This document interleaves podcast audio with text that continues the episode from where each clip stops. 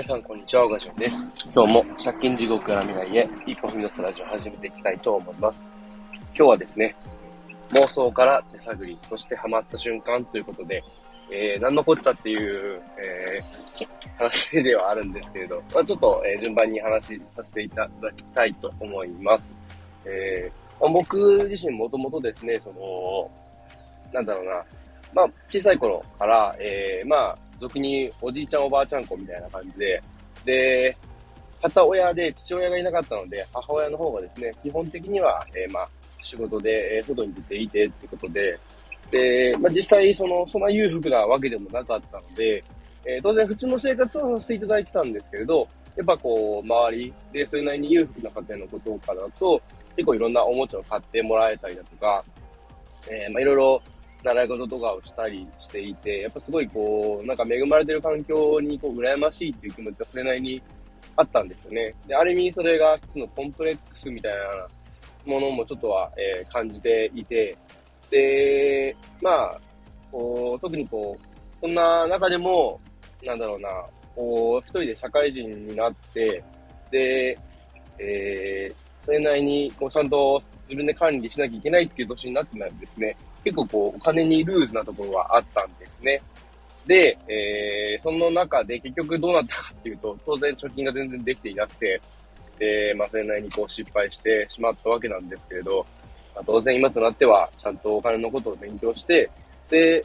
自分で貯金なりなんなりして、で、自分自身でこう挑戦できる環境とか、それなりのこう、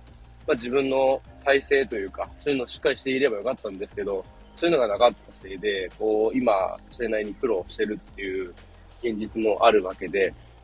で、当然こう、それ自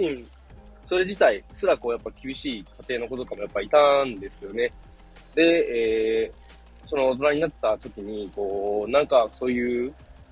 環境自体がこう、なかなか難しい状況にあって、やりたいこともろくにできないっていう人がいるってことを改めて知って、なんとかできないかなっていう気持ちはあったんですよね。で、やっぱどうしてもこう資本主義ってなると、お金持ちの家庭に生まれたら、それなりにこう恵まれた環境で、それなりにこう小さい頃から勉強して、で、大人になってもそれなりに実績をこうつけていくっていう人はやっぱ実際にいて、で、悲しい話でもあるし、そんなわけないじゃんみたいな、綺麗事みたいな話も出てきたりする中で、でもやっぱりそれは本当の話で、その中でこう少しでも多くの人が平等にこう勉強したりだとか挑戦するっていう環境が、できたらいいのになっていうふうには、妄想というか想像というかはしてたんですね。で、そうですね、こう子供が生まれたあたりからやっぱその子供の未来みたいなものを考えるようになって、その中で、何かしらこう将来の子供たちのためにそういうなんか環境づくりというか、そういうシステムみたいなものを作れないかなみたいな妄想はずっとあったんですね。で、以前ちょっとマルチにハマっていたというか、やっていたっていう話をさせていただいたんですけれど、それをやり始めるきっかけの一つとか理由の一つでもあったのが、そのマルチ自体がですね、みんなでお金を出し合って、福利厚生みたいなものを作って、で、お互い、総合補助というか、そんなような感じで、こう、社会システムを作っていこうみたいな思想があったのが、こう、自分の中に、こう、そういう、もともとあった、何かしらのそういう、社会をより良くするための、仕組みみたいなものを作りたいっていう気持ちと、多分、結びついて、で、やり始めたっていうのもあったんですよね。当然、その時は、それなりに手探りとかしつつ、あれこれこう自分に合ったなんかないかなっていうので、やっていて、実際マルチ自体はですね、やっぱちょっと自分が思ってたものと想像してたものと実際違うなってことで、やめてしまった、お金が払えなくなった部分もあったんですけれど、それ以降は全然関わってないんですけれど、でそんな中でこう、ずっと何かしら模索はしてたんですね。ただやっぱり自分自身、今のその借金で、債務整理をして、自己破産してっていうので、そんな状況で、人の、ことまで、心配するというか、考える余裕が、やっぱ実際はなかなかなくて、で、もう気持ちとしてはやっぱずっとあったんですね。何かしらそういう人を、困ってる人を助けるシステムとかってなんかないかなってずっと探していて、でもなんかやっぱりそういうのは、それなりにこう起業したりとかしてお金を稼いで、でお金に余裕ができた人たちがこうなんかこう貧しい家庭の人たちを助けるためにこう足長おじさんじゃないですけれど、そんな感じでっていうふうに思ってて、で自分には到底できっこないなっていうふうに思ってたんですね。そんな中で最近ちょっと気づいたことがあって、LLC の、周平さんが話していた、LLC の猫ちゃんは仏像であり保険であるっていう風で、で保険何の保険かっていうとこう生活の保険ってことで、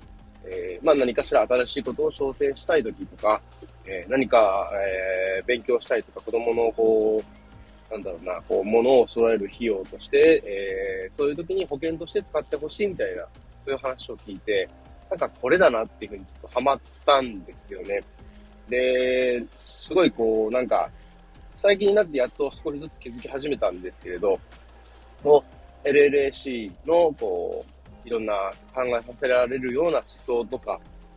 込められた意味合いとかテーマとかですね、ほんとそういう、人生観とか、そういうのを、少しずつこう触れていくうちに、なんかこう自分がなんかやりたかったことにすごい近いところにあるなっていうふうにやっぱ気づいたんですね。で、まあもしこう仮に LLC 猫ちゃんを持っていれば、もし何か新しいことに挑戦したいってなった時に、まあそれを、まあ放出する、まあ誰かに、二次で、お迎えしてもらうってことによって、まあ、お金を得る。で、そのお金で、まあ、新しいことに挑戦する。まあ、何かしら挑戦するための期間の生活費として使うもよしだろうし、まあ、あとは、まあ、何かしらこう、勉強するための、お金の投資というか、そういう意味で、使うっていうのは全然、すごいいいことだと思うし、なんか、そういう一つの、こう、エコシステムじゃないですけど、社会をこう、なんか助けるシステムみたいな、そんな感じだなと思って、で、改めてこう LLC の凄さというか、なんか深さというかの、そういうものを知れて、で、これからもですね、その LLC に関してちゃんと情報を追っていきたいなっていうふうにも思いましたし、なんかこう似たようなプロジェクトが出てきたらですね、それも全力で応援していきたいなっていうふうに思います。ちょっと長くなってしまった上に、だいぶちょっとまとまりのない話になってしまったんですけれど、まあ、妄想から、手探りで何かしらこう、そうですね、その貧しい、恵まれない環境とか、そういうの実際やっぱ辛い環境の人やっぱいるんで、そんな中でこうそういう人たちの手助けになるようなシステムとかっていうのを、まあいろいろ考えてた中で、それがこうもしかしたらその LLC はそれに一番近いところにあるんじゃないかなっていうふうで思ったので、そうやって、今回こういう形でお話しさせていただきました。また、そうですね、その自分自身感じたこととか。気づいたことっていうのを改めてまとめて発信させていただきたいと思います。長々とすいません。最後までお聞きいただきありがとうございました。では今日はこの辺で。バイバイ。